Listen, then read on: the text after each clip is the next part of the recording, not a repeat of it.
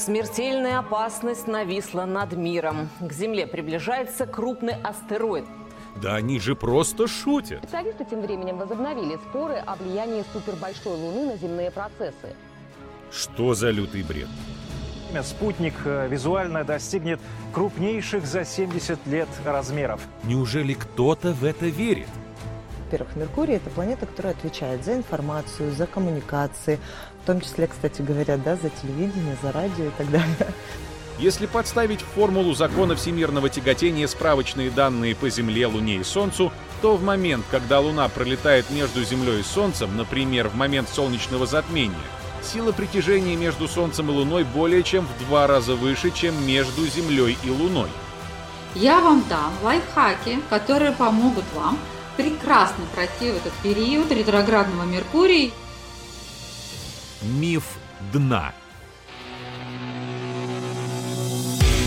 Олег Угольников, кандидат физико-математических наук, старший научный сотрудник Института космических исследований РАН.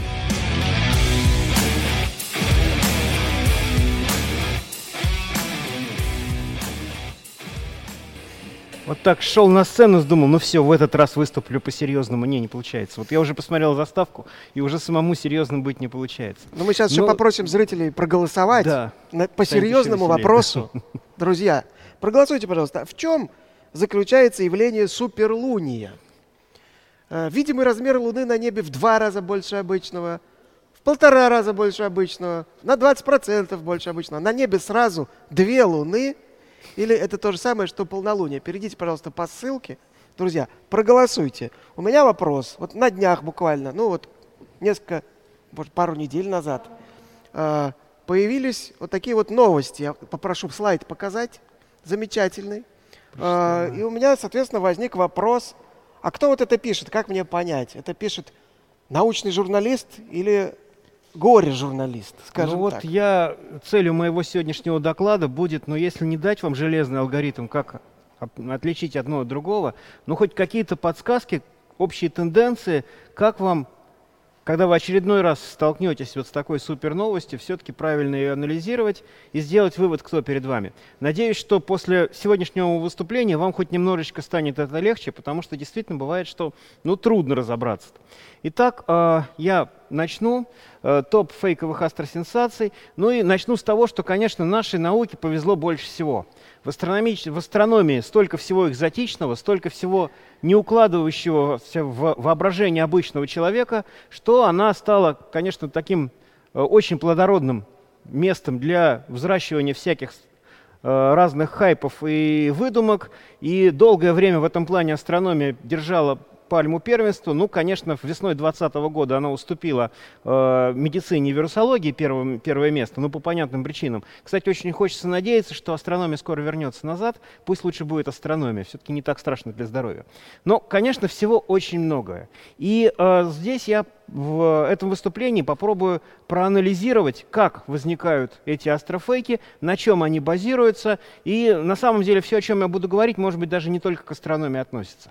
Итак, что такое научно-популярный подход, про который только что спросил Александр, вот который хороший, которому можно поверить?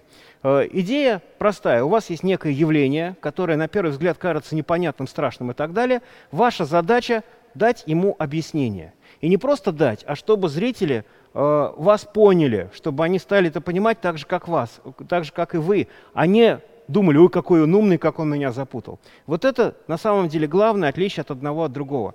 И задачей нау хорошего научно-популярного подхода, к сожалению, у нас он не всегда бывает хорошим, осуществить в вашем сознании этот переход, чтобы он для вас был максимально простой и понятный. То есть э, задача хорошего научпопа вот это дело связать мостом. Мостом, по которому можно пройти, пройти легко и непринужденно. Если же суждение лженаучное, причем в большинстве случаев факт автор фейка прекрасно понимает, что оно лженаучное, значит моста не существует. И этот мост нужно в каком-то месте так оборвать, чтобы пользователь этого не заметил. Потому что тот вывод, который будет сделан, э, на самом деле не следует из того анализа явлений, которое изначально у него э, входит в его обзор. То есть эту цепочку нужно каким-то образом оборвать. И вот разные фейки, они делятся на, на разные группы по тому, как эта самая цепь разрывается. Ну вот э, сейчас у нас были выступления по психологии, сразу несколько, поэтому э, на этом первом я подробно останавливаться не буду. Психологический – это затруднить читателю э, самому провести анализ, параллельный тому, что делает докладчик. То есть поверить ему на слово. Способов много. Вот э, доклад, по-моему, через один передо мной. Э, там упоминались методы, что человеку можно просто не дать на это времени. То есть быстро происходит э, нужный автору фейка вывод. То есть э, слушатель за ним просто не успевает. Это можно подкрепить созданием чувства страха, чувства дискомфорта. Обычно для этого используются агрессивные слова и агрессивные, э, соответственно, иллюстрации. Все, человек понимает, что он не способен э, правильно понять, э, он напугал, значит, действительно что-то страшное, мне придется верить на слово. Это самое простое, но опять-таки в это я вдаваться не буду, хотя астрофейки в том числе знаменитая плоская Земля и так далее, это постоянно используют. Что-то близкое, но более простое, я его называю лингвистический, когда у вас просто одно слово, всего лишь одно слово заменяется другим. И э, самый характерный пример, вот как только август у нас приходит, метеорный поток, повторяю, метеорный поток Персеиды приближается, мы видим то, что люди называют падающими звездами, что есть тоже лингвистический прием, потому что, слава богу, никакие звезды не падают.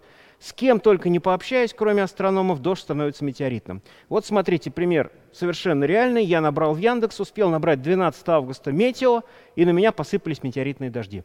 Ну, вы прекрасно понимаете, что метеор – это явление, которое происходит в атмосфере, когда там сгорает маленькая частичка. Метеоры происходят постоянно, их десятки, сотни в час. Метеорит – это тело, которое падает на Землю. И представить себе метеоритный дождь я, честно говоря, даже не могу и вам не советую. Тем не менее, 12 августа на нас каждый раз метеоритный дождь падает.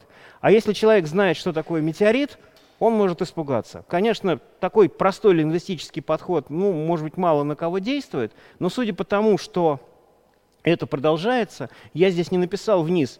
Э, метеорный дождь появился, по-моему, только в девятой ссылке, до этого все метеоритные. Значит, это каким-то образом э, работает, причем работает еще и косвенно. То есть э, иногда журналисты просто транслируют слово «метеоритный», взяв из какого-то источника, не задумываясь о том, что, что они такое пишут. Но первоисточник всегда существует, в котором слово было подменено. А, ну вот похожая вещь э, с лингвистическим – это терминологический, когда а, у вас используются специально сложные термины. Что делает автор хорошей научно-популярной книги, лекции и так далее? Его золотое правило, вы его прекрасно знаете. Термин сложно используется только в том случае, когда без него нужен совсем никак, а если уж вы его используете, то нужно максимально облегчить слушателю его понимание. В большинстве случаев вообще приходится от не, можно даже без него обойтись. Если же у вас стоит задача цепь разорвать, то наоборот идет специальное привлечение большого количества терминов, которые слушатель, наверное, даже слышит первый раз. Ну вот пример. Как, э, вполне заурядное астрономическое явление, когда две планеты у вас оказываются рядом на небе. На самом деле в пространстве они, конечно, не рядом, э, одна находится дальше другой, но э, они близки к одной прямой Землей. В этом случае астрономы, серьезные, не те, которые с колпачками, а самые настоящие, говорят соединение планет или сближение планет. Я слово «конъюнкция», честно вам говорю, в астрономической литературе, в русскоязычной, не видел очень давно, вообще никогда. Стоит же вам зайти, скажем, на астрологический сайт, стоит э, попасть куда-то, где у вас на самом деле цель докладчика немножко другая, и на вас эти самые конъюнкции посыпятся. Вот тоже хороший способ – чисто вот анализируя термины, как они используются и как пытаюсь вам их подать, понять, вас вводят в заблуждение или вам действительно пытаются объяснить, что происходит на самом деле. Это прием терминологический. Ну и э, самое яркое его воплощение, ну, начиная с 2020 года, это просто какой-то ужас, я не знаю, что с этим делать, это то, что мы называем попятным движением планет. А астрологи, создатели сенсаций, естественно, слово «попятное» им не нравится, пошло ретроградное. Опять же, в астрономической литературе ретроградного не встречал ни разу. Но ну, э, в чем заключается это явление, я думаю, достаточно понятно. Э, если вы находитесь на какой-то планете, например, на Земле, движетесь вокруг Солнца и обгоняете другую планету, которая находится дальше от Солнца и движется медленнее, или наоборот вас обгоняет планета внутри, она движется быстрее, то за счет эффекта разных скоростей в течение какого-то времени вам будет казаться, что планета среди звезд развернулась и пошла назад. На самом деле ничего необычного, но вот к этому ретроградному движению планет очень активно цепляются. Причем самое, можно сказать, удивительное, к какой планете приковано максимальное влияние. Даже я, когда рисовал этот слайд, ну, я как-то сразу подсознательно изобразил Марс. Почему я схватился за Марс? Потому что, когда он движется по пятна, видите, он находится с другой стороны от Солнца, ближе всего к Земле, и мы в это время его хорошо видим. Вот великие противостояния, просто противостояние и так далее. Но если вы э, решите, что именно к ретроградному движению Марса приковано максимальное внимание создателей сенсаций, то вы ошибетесь. На самом деле самая популярная планета — Меркурий — которая во время попятного движения вообще не видна, потому что она находится между Землей и Солнцем, и вы без телескопа ее не увидите. Почему? Да потому что Марс движется ретроградно раз в два года, долго ждать, а тут можно хайповать три раза в год. И, естественно, когда у нас появился ковид, будь он не ладен, так получилось, что он пришел в Россию, не в мир, не в Китай, в Европу, а в Россию в тот момент, когда Меркурий двигался ретроградно в марте. Ну, как бы виновник ковида в России сразу же был назначен. Все.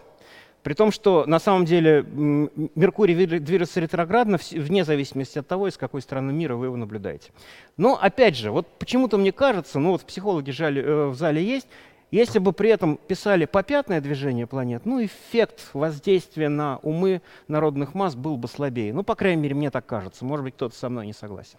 Итак, мы переходим уже к, от лингвистически-психологических таким более э, абстрактно точным понятием, как математический алгебраический прием разрыва цепи. Он тоже, естественно, активно меняется. Причем можно менять числа, но это, конечно, так немножко грубовато, а можно какие-то числа незаметно вытаскивать из текста или в текст э, вставлять. Тогда вроде как человек ничего плохого не сделал, вроде как все чисто, ловкость рук, а получается совсем не то. Ну и самый характерный пример, ему уже 19 лет, у него возраст известен точно, сейчас вы поймете почему. Ну вот я вам говорил про Марс. В тот момент, когда он подходит ближе всего к Земле, он находится с противоположной стороны от Солнца и прекрасно виден. А из-за того, что у него еще орбита немножко эллиптическая, в этих противостояниях встречаются великие, когда он ну, особенно близ, близко к Земле подходит. И вот одно из таких великих противостояний случилось 27 августа 2003 года. Действительно, тогда Марс подошел к Земле на рекордно близкое расстояние. Но что такое рекордно близкое расстояние для планеты? Планета все равно глазом была видна как точка – я Марс в 2003 году прекрасно помню. Яркая, но точка. Просто потому, что все-таки это расстояние не то, что до Луны. И с э, видимыми размерами Луны Марс сравнить было невозможно. И вот цифра 75 – это еще не очень много. То есть в тот момент Марс по своим видимым размерам был в 75 раз меньше, чем Луна. Ну, производит такая новость впечатление и сенсации? Неизвестно. Но а, один английский астроном, фамилию не помню, решил, что такая фраза, он от чистого сердца, что она плохо воспринимается слушателем и будет неправильно понята, и он написал по-другому. При наблюдении телескоп с увеличением 75 раз 27 августа 2003 года Марс будет видеть, как Луна без телескопа. Правильная фраза? Да, правильная. То есть тут не придерешься. Но дальше эта фраза начала гулять по сети. И, как и нормальный биологический вид, постепенно эволюционировать. Что сначала с ней сделали? Что-то много написано. Давайте напишем проще. Ну, мы же, я же ничего, я даже никакого числа не добавил. 27 августа 2003 года Марс будет выглядеть как Луна. Люди поверили, бросились искать на небе этот Марс как Луну, не находили почему-то, а потом кому-то эта фраза тоже показалась сложной. Ну, посмотрите, сколько слов. Марс будет выглядеть как Луна, ведь можно все написать проще. Потом стали искать две Луны, тоже не нашли. Но 2003 год прошел, новость стала уходить в прошлое, а хайповать-то хочется. Давайте мы с этой фразой еще что-нибудь сделаем. Можно? И вот с тех пор, каждый год, как только приближается 27 августа, мне даже звонили друзья. А когда нам смотреть две луны? Я прочел в интернете, что последний раз, как громкая сенсация, это прошло по-моему, 27 августа 2016 года, хотя, может быть, было что-то еще. Естественно, Марс каждый год оказывался совершенно в другом месте, выглядел там не в 75 раз меньше Луны, а, скажем, во много сотен раз. Но Марс-то уже вывалился из этой фразы давно. Про то, что это связано с Марсом, люди уже забыли, искали-то вот это, и каждый раз не находили. И э, иногда эта, фра... эта дата менялась на даты какого-то более позднего противостояния Марса. Такое случалось, хотя тут уже волна была не столь сильная. Ну и раз уж мы заговорили о Луне, то тут уже, конечно, явление чемпион. Но с этим просто э, неизвестно, что делать. Более того, э, тут масло в огонь подливает некоторые психологические особенности человеческого зрения, которые привели к тому, что миф о суперлунии, но это просто вообще самый часто упоминаемый э, сейчас в печати, а главное, он каждый год возобновляется. Итак, что такое суперлуния? Мы с вами знаем, что Луна обращается вокруг Земли по орбите, которая близка к круговой, но не совсем круговая. Она эллиптическая, то есть каждый раз за свой оборот, за 27 дней, Луна один раз подходит к Земле чуть-чуть ближе, на 363 тысячи километров, а через половину оборота она э, отходит чуть дальше. Если вы пересчитаете это в проценты, то получаем, что расстояние до Луны меняется на плюс-минус 5% от среднего. И это происходит каждый месяц. То есть не бывает каких-то таких супердат, когда это особенно происходит. Но тут уже звучал не миф, а вполне справедливая фраза, что и Земля, и Луна притягиваются Солнцем, причем даже сильнее, чем Земля к Луне, что, конечно, не мешает Луне вращаться вокруг Земли, но об этом чуть позже. И если в какой-то момент притяжение Солнца и Земли на Луну сложатся – то есть Солнце и Земля окажутся с одной стороны, то 360 с чем-то тысяч километров превратятся в 356 тысяч. Ну, насколько это значимый эффект, я вот э, не знаю, разглядите вы или нет. Голубенькая орбита – это обычная орбита Луны, а красная – это вот э, какую Луна приобретает, если Солнце и Земля оказываются вот с одной стороны.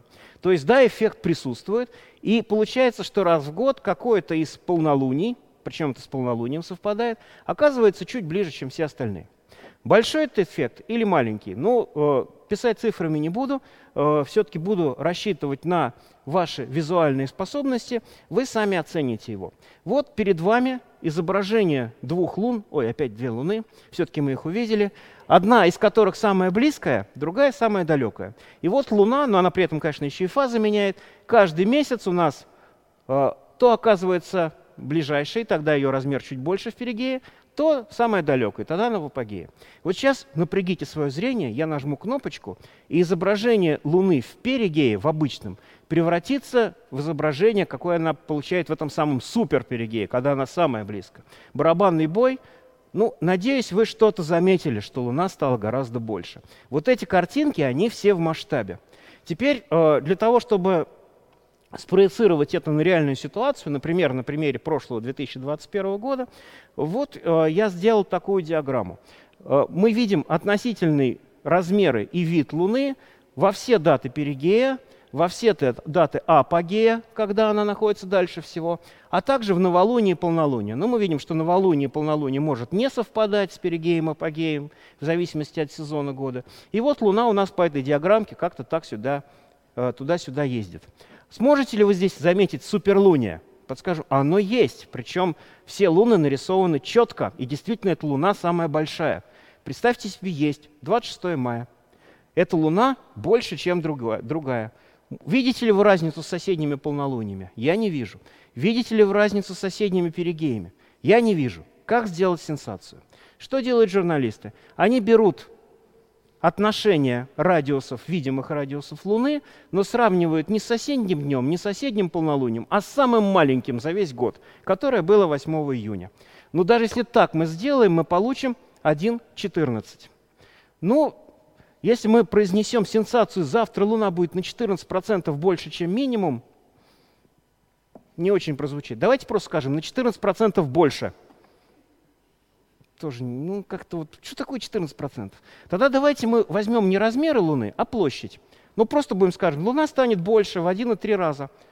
Ну, мы не забыли сказать, что по площади. Наверное, это будет звучать лучше, но при этом то, что это э, сравнивается именно площади видимого диска, естественно, умалчивается.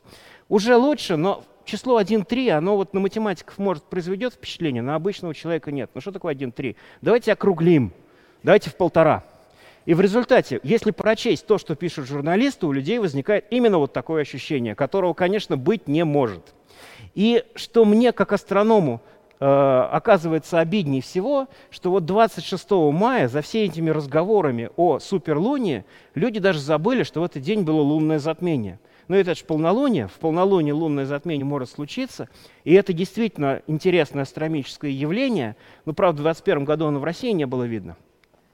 И уже на нескольких новостных сайтах, как зарубежных, так и наших, два раза у нас был случай, что э, суперлуния совпала с лунным затмением, это вот, собственно, 21 год и 18 И оба раза, смотрите, затмение идет через запятую после суперлуния. Ну вот Blood Moon, красная луна, это означает затмение.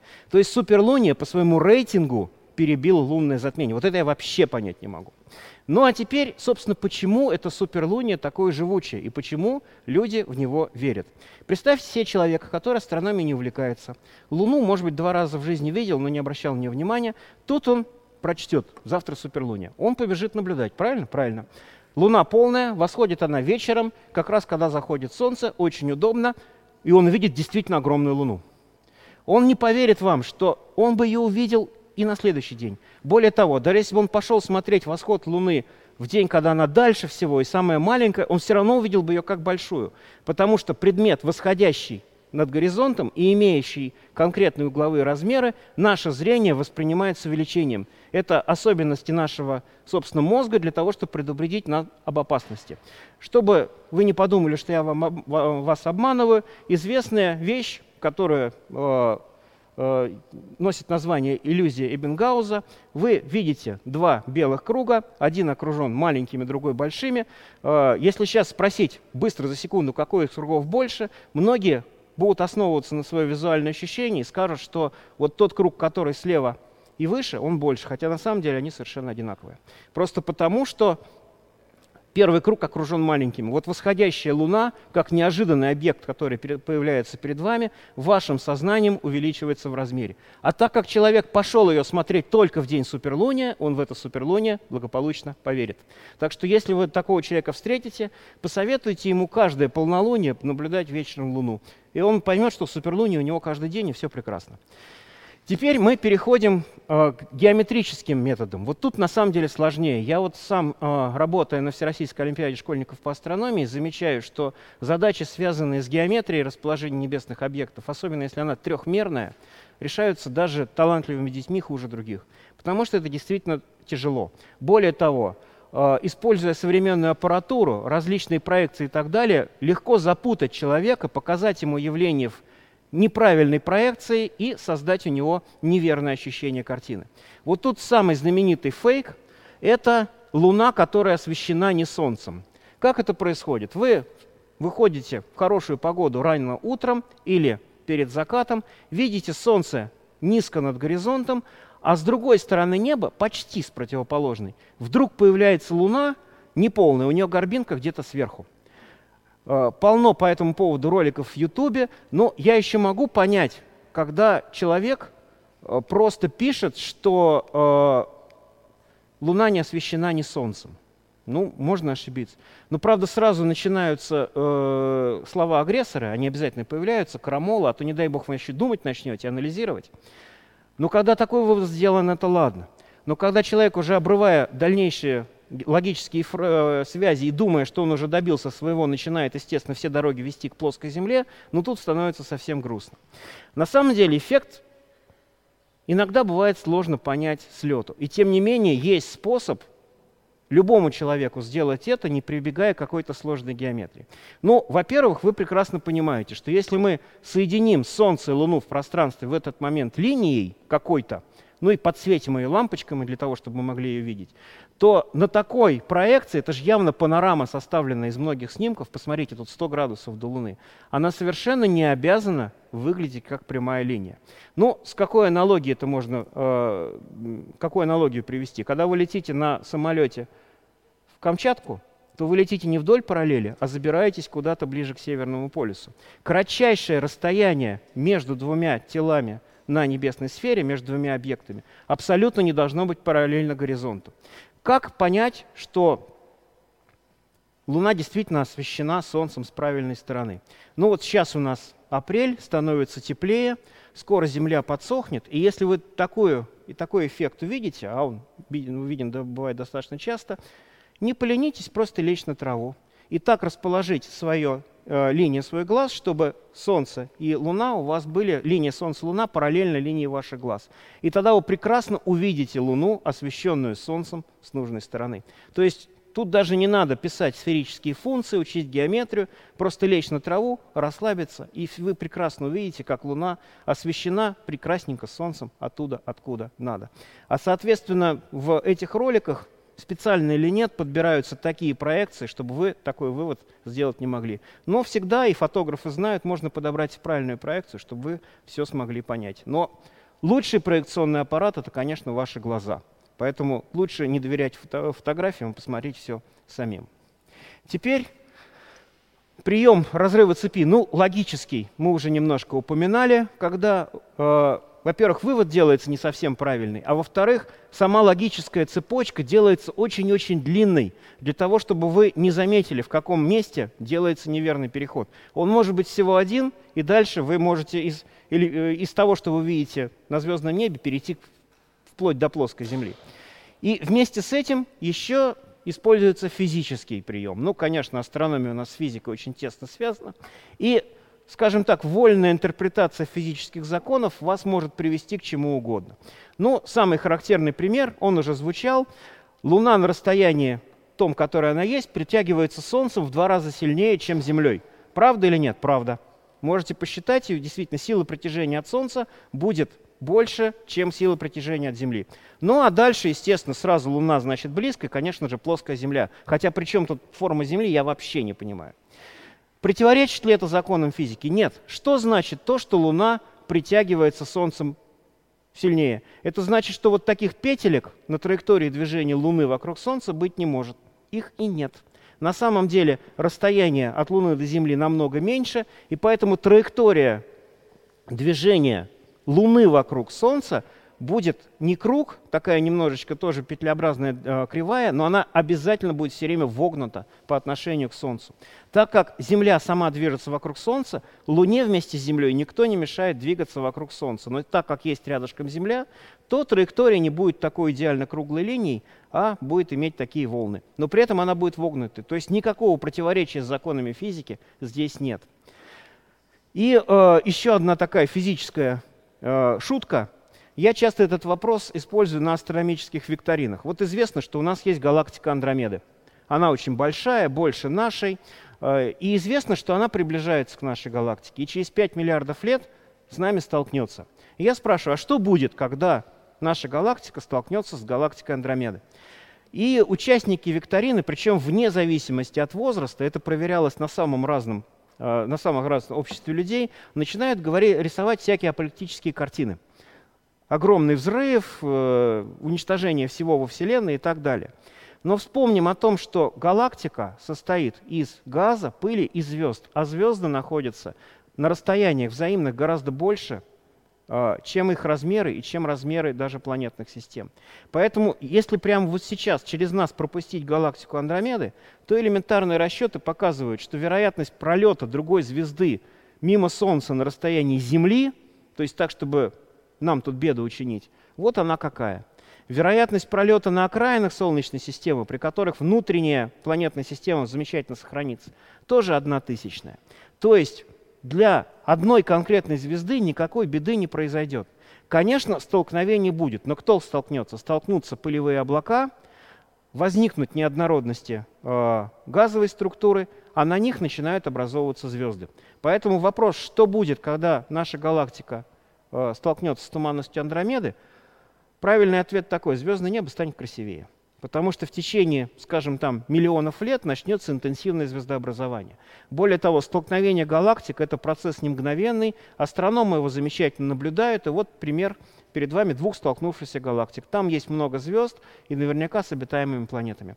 Ну и в заключение я хочу сказать уже о мифе пределе. Это даже не миф, а неудачная шутка одного известного астронома – Тут уже даже надо говорить не о разрыве цепи, а об отсутствии какой-либо цепи.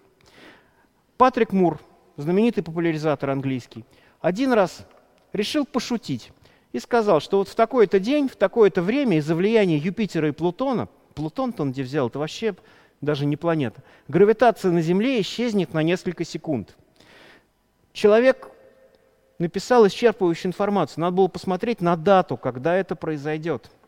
И дальше следовал вывод, что вот там на 3 секунды э, Земля вас не будет притягивать, можно прыгнуть, полетать, поскакать и так далее. Но на самом деле Патрик Мур потом очень расстроился за свои шутки. Люди поверили, начали скакать, и несколько человек получило травмы. Именно в процессе поймать отсутствие гравитации. Ну, Патрик Мур так больше не шутил, но уже после его смерти такая шуточка, не помню в чем исполнение, появилась вновь. Тут первое 0,4 изменили на четвертое 0,1, назначили какое-то время, опять там кто-то упал, к сожалению. Что я могу посоветовать людям, чтобы не попадаться на такие вещи? Ну, как отличить науч-поп от науч непопулярного о фейковой литературе, совета я вам дал. А главное даже не это. Вот то насчет, особенно это касается Луны, которая освещена сверху. Смотрите сами больше на небо. Вот если вы будете познавать вещи не, даже не из интернета, не из книг, а из собственного визуального анализа, наручаюсь вас, вас обмануть будет в разы сложнее. Поэтому смотрите, желаю вам ясной погоды, но, конечно, хорошую литературу именно по классической, не астрономии черных дыр, а вот по классической астрономии тоже могу вам посоветовать. Ну и в заключение своего доклада я предлагаю вам выбрать самую веселую из шести фейковых астросенсаций, которая прозвучала в ходе э, этого выступления. Большое вам спасибо за внимание. А мы сейчас посмотрим на результаты голосования, как зрители наши оценили суперлуние. Так, а, ну что ж, большинство... Ну, это неплохо. 20%. У вас вроде даже если не 20, по площади а 14, считать, если, по площади, а. то 20 нормально. Вот тут тоже очень момент. Если по радиусу, то нет. Угу. Так, ну что ж, я вам вот что хочу сказать. У нас сегодня какой-то день э, интересных собеседников. То есть ни один вредный оппонент пока что, а их было много, не поднялся по оценкам наших зрителей выше уровня э, интересного собеседника. Но вот это. сейчас э, вредный оппонент, который к нам сейчас подключится, у него еще есть шанс стать мастером каверзных вопросов, а то и грозой лектора, и выиграть маску чумного доктора. За это стоит побороться. Это последний шанс. Вчера не получилось, сегодня, может быть, получится. Итак,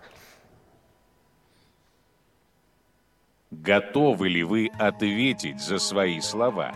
На сцене вредный оппонент.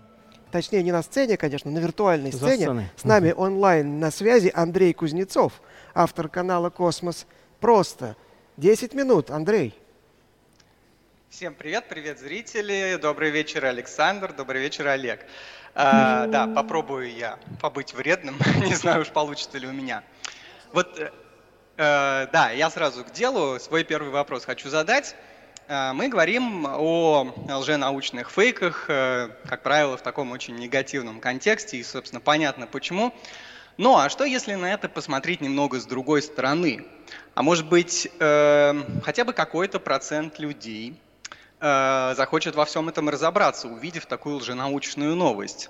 Найдут какую-то адекватную информацию, познакомятся с разоблачениями, и в итоге у них это даже разовьет какое-то критическое мышление, и, может быть, вот изначально такая лженаучная история станет для них точкой входа э, к изучению уже каких-то нормальных научных знаний.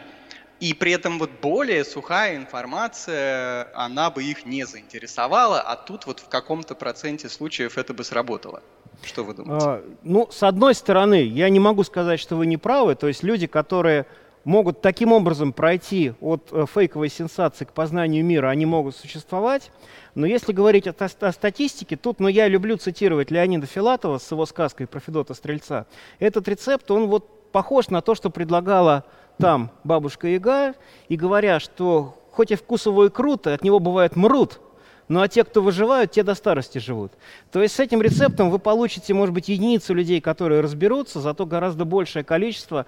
В результате их сознание окажется закрыто для научной информации. То есть, э, с одной стороны, разовые э, Разовый эффект вы, может, и получите, но если говорить уже о широких массах, то тут я просто боюсь, что вреда будет больше, чем пользы. Хорошо, ну вот э, мы очень сильно э, ругаем конечно, СМИ во всех этих историях, которые раздувают сенсации, часто действительно на пустом месте. Но бывает ведь и такое, что ученые тоже масло в огонь подливают. И вот э, у меня сразу такой э, э, пример, который тут же всплывает, это история с фосфином и Венерой. Угу. Э, вроде бы, да, в самой оригинальной статье, которая вышла, вот, и после которой вот этот весь фурор вызвала с чуть ли не с обнаружением жизни и целый ворох статей в СМИ, а, они там и писали, что да, это обнаружение не стопроцентное, и да, что это совершенно не обязательно означает жизнь, но мы знаем, какая была реакция. Но дело в том, что в итоге данные в этой статье потом очень сильно оспаривались, выходили статьи в догонку, в которых говорилось, что там этого фосфина то ли меньше, то ли нет вообще. А, и, естественно, широкая публика за этим всем уже не следила, и у всех запомнилась вот только первая история. Так вот, мой вопрос такой, а не стоит ли ученым, а, которые ну, в общем, наверное, они ожидают уже такой реакции. Это не первый десяток лет происходит, и ученые вроде должны знать, а, какой э, информационный разрыв их э, как бы исследование может вызвать, и не стоит ли им быть еще осторожнее вот в таких э, ну, более, менее потенциально сенсационных вопросах? Ну, тут, э, к сожалению, должен признать, что, конечно, ученые, они тоже живые люди. И они балансируют между э, научной осторожностью, о которой вы говорите, и все-таки тягой к открытиям. И иногда сами немножечко черту переходят. Конечно, в статьях они пишут аккуратно, и, может быть, в этот момент забывают о том, что а, вот такая сенсационность, которая в статье идет, может быть, между строчками, СМИ будет раздуто очень сильно. Поэтому, конечно, да, ученым надо, во-первых, быть аккуратнее, во-вторых, уже в процессе написания статьи, ну, примерно представлять, как его статья будет истолкована в СМИ, если в статье есть э, такой действительно серьезный результат. Поэтому тут вы, да, конечно, правы. Всем надо быть аккуратней. И вот, да, вот в истории все-таки объективно, если вот почитать оригинал статьи с фосфином, э, и, наверное, они были аккуратны. Просто Но там было уже... сказано, что один из механизмов, который мог привести к фосфину, к, ну и дальше, дальше там пытается притянуться, притянуться какая-то жизнь. Хотя, конечно, есть... у того же фосфина была куча других э, сценариев появления. Ну, то есть, по, как бы по-хорошему, они, конечно, не были виноваты в том, что так это все было интерпретировано, но ведь бывают еще и более экстремальные ситуации, когда вот как бы мы хотим, чтобы люди искали Э, адекватные источники информации, в идеале, чтобы они вообще читали первый источник. Понятно, что не любой может прочитать э, академическую статью, тем более там на английском языке, поскольку они большинство, в большинстве своем на английском. Но бывает же, что в академические статьи прокрадываются уже не то чтобы там неаккуратные какие-то высказывания, а достаточно там спорные или экстремальные пример, который, опять же, мне приходит сразу в голову, это вот такой э, астрофизик э, Авраам Лев, э, и вроде бы он тоже и заслуженный ученый, автор большого количества публикаций, и тем не менее вот у него была и статья, и вообще сквозит вот у него вот эта идея э, во многих его выступлениях о том, что первый межзвездный объект Оumuamua – это якобы продукт каких-то э, технологий инопланетных. И у него это там не как там крайний запасной вариант, а именно вот он, ну, как будто бы на это настаивает, даже целую книгу об этом написал.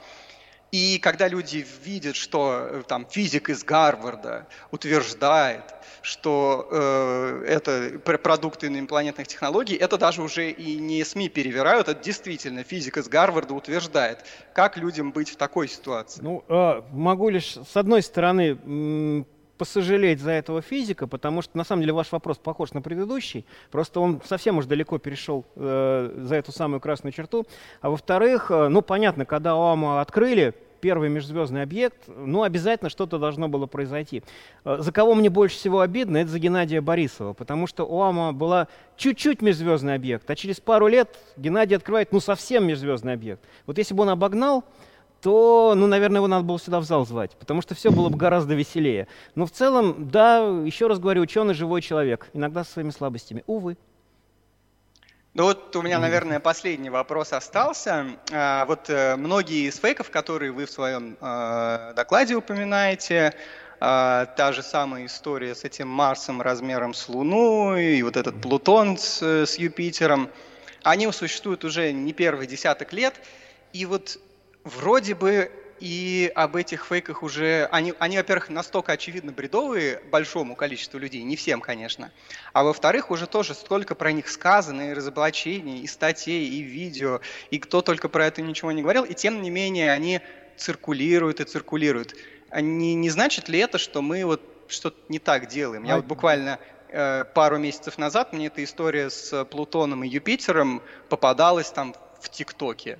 Э, Причем в огромном количестве пересказов. Ну да, ну, вот, ТикТок это отдельный вопрос. А э, все очень просто. Из-за того, что у нас, э, собственно, круг зрителей всех этих сенсаций, у нас его численность со временем растет, то для каждого фейка получается так, что один вышел, двое вошли. То есть пока у нас один кто-то разобрался в том, что в это верить не надо, появились новые двое, которые только вошли в эту историю, и им предстоит еще разобраться. И в итоге число людей, которые в данный момент считают, что две луны на небе возможны, не убывает. А что касается ТикТока, ну вот я с ним не работал, честно говоря, даже боюсь его немножко, так как это именно соцсеть для коротких видео, то есть она заточена на то, чтобы у человека не было времени на анализ. То есть это идеальная среда для, собственно говоря, псевдонаучных суждений. Это не значит, что мы должны ее игнорировать, но правильная подача научной информации в такой короткометражной среде – это, вообще говоря, тяжелая наука, которую нам предстоит только постигать. Да, это потому что там вообще отдельная тема. видео, которые как там быть, миллионы это, да, просмотров. Да. И вот, вот, То есть вам дают старт, вам дают финиш, вы не успеваете проанализировать, правильным был переход или нет. То есть это большая работа нам с вами предстоит. Спасибо. Спасибо, Андрей. Друзья, ну что, голосуем. Дадите вы шанс Андрею стать грозой или хотя бы мастером каверных вопросов? Ну, сейчас посмотрим. А, скоро мы это узнаем. А у нас сейчас блок, а, поскольку у нас форум с египетским уклоном, мы сейчас узнаем, а в Древнем Египте были ли астрономические фейки. Об этом нам скажет Максим Лебедев из Луксора.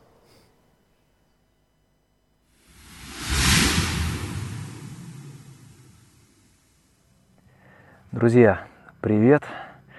Для разговора о древнеегипетском звездном небе а, я выбрал вот это место. Мы с вами находимся в районе деревушки Шейх Абдельгурна. Это поселение, которое возникло на месте огромного, грандиозного древнего некрополя. Сейчас деревушку выселили. А, вот там находится у нас а, знаменитый поселок строителей царской гробницы Дрель-Медина. Чуть дальше располагается знаменитая долина Цариц. Здесь по левую руку огромный некрополь частных лиц. И дальше туда знаменитый храм Хатшепсут, Дрильбахри, и за ним а, долина царей. Здесь на протяжении столетий жили люди, которые активно пользовались достижениями древнеегипетских астрономов.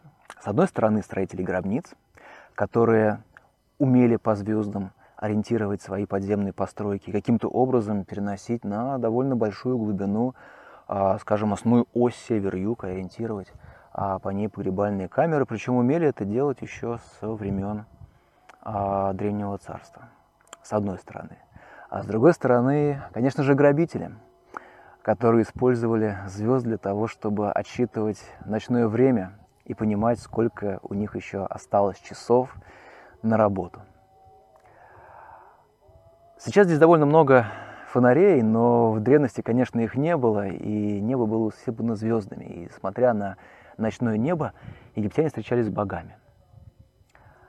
Естественно, они знали планеты. Пять планет было известно древним египтянам, и они все ассоциировались с божествами. Юпитер, Сатурн, Марс были связаны с богом Хором, а Меркурий ассоциировался с главным врагом бога Хора, богом Сетом. Кроме того, знали они еще и Венеру, конечно же, куда же без нее, и Венера связывалась с божественной птицей Фениксом, которая возрождается постоянно из небытия и изображался в древнеегипетском искусстве в виде такой белой цапли. С другой стороны, созвездия, конечно же. Древние египтяне а, особенно ценили и почитали созвездия в северной части неба, потому что полагали, что именно туда в северную часть неба направляются духи умерших, просветленные Ахи.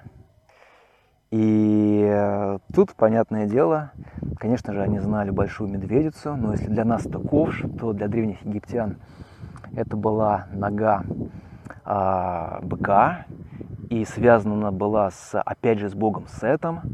А другое, очень яркое, очень красивое созвездие, которое прекрасно видно и здесь сейчас, там вот а, к югу, и э, в Судане особенно, Орион.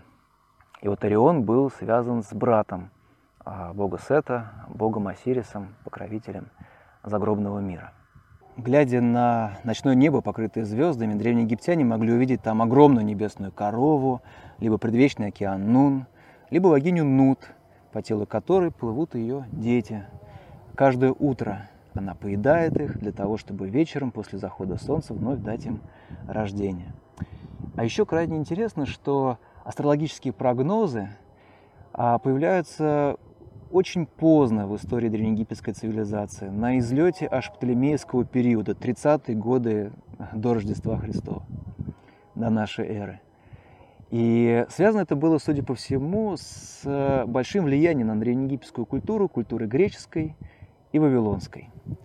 А большую часть своей собственной истории древние египтяне, зная прекрасно ночное небо и видя а, в движении звезд божественную историю, тем не менее, а, очень активно пользовались достижениями своих астрономов и использовали их крайне утилитарно, что еще раз говорит о том, насколько практичной была древнеегипетская цивилизация.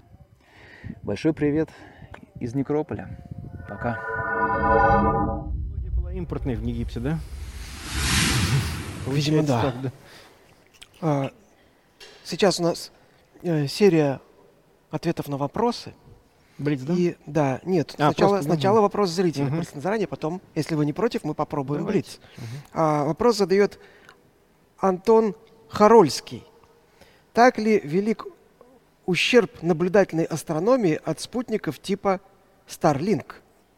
А вы знаете, я отвечу, проведу аналогию с парниковым эффектом. То есть пока то тепло, которое есть на Земле, нам еще катастрофы не грозит. И поэтому, если считать, что так все и останется, то ничего страшного. Если мы, конечно, забудем о том, что температура у нас очень быстро растет. Пока я, как астроном-наблюдатель, еще никаких неудобств от Старлинка не испытывал. Вопрос, с какой скоростью их количество будет расти. Тогда и станет понятно. Так же, как с парниковым эффектом. Так, ну что, да, вы согласны на Блиц? Да, давайте. Сейчас, давайте тогда мы отмерим три минуты. Георгий. Михаил из Пензы. Что можете рассказать про открытую недавно самую дальнюю галактику? Стоит ли ожидать от этого открытия каких-то серьезных дополнений в теории формирования Вселенной? Я думаю, нет, потому что максимальное расстояние до галактик, оно постепенно увеличивается, просто ну, количественно знания станут лучше.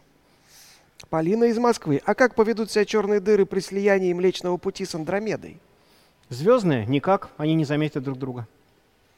Кирилл из Санкт-Петербурга. А чем бы нам грозило, если бы Марс и правда приблизился так, чтобы его видимые размеры были как у Луны?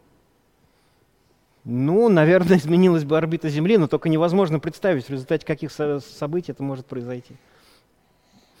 А, Дмитрий Селезнев. Можно ли в некотором роде считать положительным надутые сенсации из-за того, что они привлекают интерес людей к звездному небу?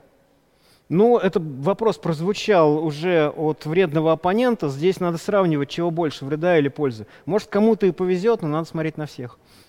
Карл Август Аванти. Допускаете ли вы существование новости из сферы астрономии, которую бракобесы не смогут ни переврать, ни использовать в своих целях? Какой должна быть такая новость? Завтра взойдет солнце. Хм, хм. Евгения Лысакова. Когда перестанут множить новость про Марс с размером с Луну? Я думаю, что никогда, потому что 2003 год выпал, и теперь все, 27 августа. Э, Злотник Дарена. А есть ли какие-то мифы, поддерживаемые в среде астрономов? Прям такие, чтобы не про консенсус, а про фричество? Не знаю таких, к счастью.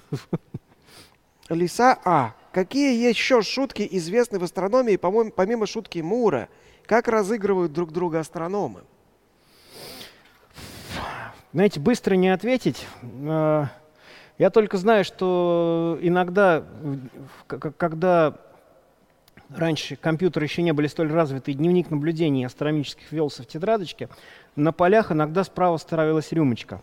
И результатам таких наблюдений надо было доверять с большой осторожностью, но выяснялось, что именно в такие ночи открывались самые интересные вещи.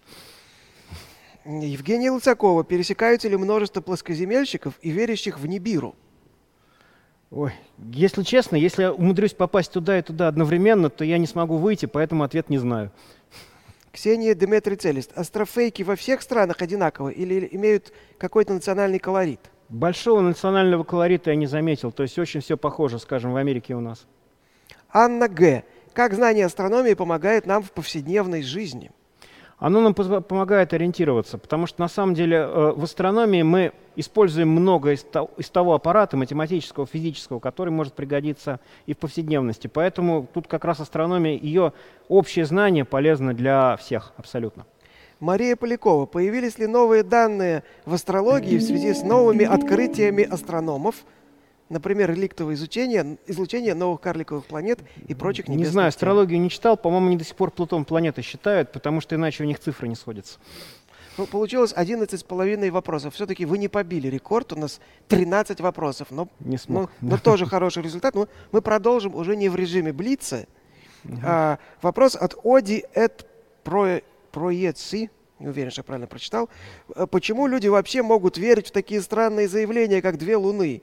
Или наоборот, сама сенсационность заставляет верить в такое некоторых людей? В комментариях, кстати, написали в чате, что это, наверное, только с перепоя можно увидеть Знаете, мне, ну сразу рассказываю, мне массу задавали, был звонков от совершенно трезвых людей про две луны, то есть это действительно так. А так, ну, я могу сказать общими вещами, что э, тяга к чему-то новому неопознанному, умноженная на, на, к сожалению, слабость астрономического образования, и человек, ну, он как уязвим становится для подобных вещей. Ему легче в это поверить, что, к сожалению, происходит. Кики Маратян спрашивает, иногда в сети появляются сообщения о месяце рогами вверх. Это возможно в средних широтах?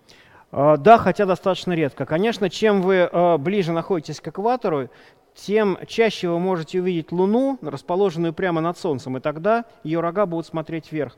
Но в отдельных случаях за счет наклона орбиты Луны к э, плоскости движения Земли вокруг Солнца, такая Луна может появиться и э, особенно вот весной молодая, и в наших широтах. Искатель НЛО. Куда пропали уфологи? Куда? Э, ну, я думаю, что, понимаете, хайп, он должен тоже как-то трансформироваться, иначе он устареет. А они и действительно так, пропали? Они превратились в плоскоземельцев, и в этих всех просто, ну, поле деятельности немножко сменилось, я думаю, так. Евгений Мыльников. Как проверить достоверность научных статей и публикаций в интернете? Это очень сложный вопрос. Иногда даже рецензенты научных статей мучаются. Uh-huh. А, ну, идеальный вариант понять статью как бы вопрос на этом сразу закрылся, да? Вот. Но если это не удается, то пытаться смотреть на ссылаемую литературу, на обоснованность и так далее. Общего совета не дам, это действительно трудно. Виктор Загребнев. В доказательстве теоремы Пуанкаре были ошибки, конечно, непреднамеренные. Может быть, ошибки журналистов в данных логических цепочках просто ошибки от неполноты знаний, а не злой умысел. Ну, на самом деле, не надо искать злого умысла там, где все можно объяснить глупостью, поэтому тут ничего большего я не скажу. А, Алексей Тужилин. Почему в этом году астрономический календарь школьников в жесткой обложке? Это же крах еще советской традиции. Ох, как прямо в родное. Но э, на самом деле, если правильно, так решил мой соавтор, я не стал возражать. А, Ниампер. А у плоскоземельцев Солнце тоже плоское? Ты хороший вопрос. Ну, на самом деле, судя по тому, что они рисуют, оно все-таки какое-то блинообразное, но я думаю, там тоже есть разные мнений. Астроскептик. Нужно ли астроному отказываться от общения со СМИ, если он уверен, что его слова исказят? А, ну, в этом случае э, так можно от всех отказаться. Э, конечно, надо выбирать э, ситуацию, оценивать ситуацию каждую по отдельности. Я стараюсь от общения со СМИ не отказываться. Павел К. Посоветуйте топ-3 лучших науч, науч книг про космос. Вот науч — это научно Ну вот на самом деле, если говорить о том, что, о той теме, что мы сейчас говорили, Э, они были на экране, э, поэтому я отклоняться от темы не буду. И, может быть, если начинать изучать астрономию с нуля, элементарную астрономию, то, может быть, это то, что лучше всего и подходит. Михаил Дмитриев находил много упоминаний как о том, что наша Вселенная все-таки плоская, так и о том, что она плоская. Но тут под плоскостью Вселенной понимается на самом деле немножечко другая вещь. Э, связанная с э, ее геометрией, Евклидова она или нет. Э, тут можно немножко называть это плоскостью, но это, конечно, не совсем не то, что плоская Земля. Хотя теперь с открытием космического вакуума ситуация существенно меняется, усложняется. Так, Константин спрашивает, а на каком основании Плутон стали считать карликовой планетой? Ну, просто когда выяснили, что он вполне заурядный представитель огромного класса таких же тел, как он сам. Ему просто повезло, его поймали первым. Мария Бепле. Был ли случай фейковой астросенсации, когда сначала это сенсация, позже фейк, а еще позже, а нет, все-таки не фейк? А, ну, вот совсем так не было, но была ситуация, когда а, научное познание шло немножечко по волне, то в одну, то в другую сторону, и, как бы сказать, разбрасывалось сенсациями в разные стороны. А, очень характерный пример – это вся история с девятой планетой. Не с Плутоном, а с действительно с девятой планетой. А, когда вышла статья которой буквально говорилось следующее. Движение определенных тел указывает на вероятность того, что оно могло быть, стать таким в результате воздействия неизвестной девятой планеты. Вот эта сложная научная формулировка быстро журналистами была понятна, как переписана. Открыли девятую планету. Все стали спрашивать, где. Потом появились статьи, которым указано, что такое движение небесных тел могло быть вызвано и другими факторами. На что журналисты сразу ответили, закрыли девятую планету. Вот, наверное, это самый близкий вариант к тому, о чем задавался вопрос. Вопрос Антуана. Насколько сильно Луна в действительности влияет на здоровье людей? Ну, ровно настолько, насколько люди в это верят. То есть, если вы Луну боитесь, то вы в конце концов чего-то испугаетесь. Да? Так, Олег, теперь вам предстоит выбрать, Сложный, кому да. достанется книга «Вселенная. Путешествие во времени и пространстве», издательство «Питер». Да, но Кто? вопросов было так много, что сейчас я ну, я сейчас их могу вам зачитывать. Их много, да. Ну, какие-то зачитайте. Такие. Что можете сказать про открытую недавно самую дальнюю галактику? Mm-hmm. Как поведут себя черные дыры при слиянии Млечного Пути с Андромедой? Что бы грозило, если бы Марс действительно приблизился к лу- водоразмеров Луны? Э, можно ли считать плоско положительными надутые сенсации? Существу... Допускать ли существование новости, которые мракобесы не смогут переврать? Э, когда перестанут множить новость про Марс размером с Луну? Есть какие-то мифы среди астрономов? Какие еще шутки известны? Пересекаются ли плоскоземельцы и небироверцы? Э, астрофейки везде одинаковые или нет? Как знание астрономии помогает в повседневной жизни? Почему люди вообще могут верить в такие странные заявления, как две луны? Э, э, луна рогами вверх. Куда пропали уфологи? Как проверить достоверность научных статей? Могут ли ошибки журналистов быть от неполноты знаний? Почему календарь в жесткой обложке? Солнце плоское у ну, Я примерно, может быть, буду не очень таким как бы неожиданным и романтичным, но просто среди всех вопросов был один, который действительно касался конкретный вопрос по астрономии, на который я смог дать конкретный ответ. Это может ли в наших широтах быть Луна рогами вверх? Поэтому я бы назвал его лучшим. А вопрос задал зритель Кикимора Тян. Так вот, Кикимора Тян получает книгу «Вселенную. Путешествие во времени и пространстве». Сейчас я хочу с волнением хотел бы увидеть результаты оценки вредного оппонента. Ну что ж такое, все-таки интересный собеседник. Интересный собеседник. Ну, ладно, смиримся с этим. Сейчас, э, э, Олег, вы получаете от нас подарки, Спасибо. в том числе... Ох, зелененький. Э, скульптуру Пингвахотепа. Этот бог карает распространителей астрофейков, он им просто клювом перебивает позвоночник сразу. Ну, в легендах, спасибо, конечно, спасибо, в, мифах, в мифах. В реальности этого не происходит. А, скетч Юлии Родиной на тему выступления Олега. Традиционно смешной. А, и теперь нам предстоит выбрать самого вредного оппонента дня – Давайте посмотрим.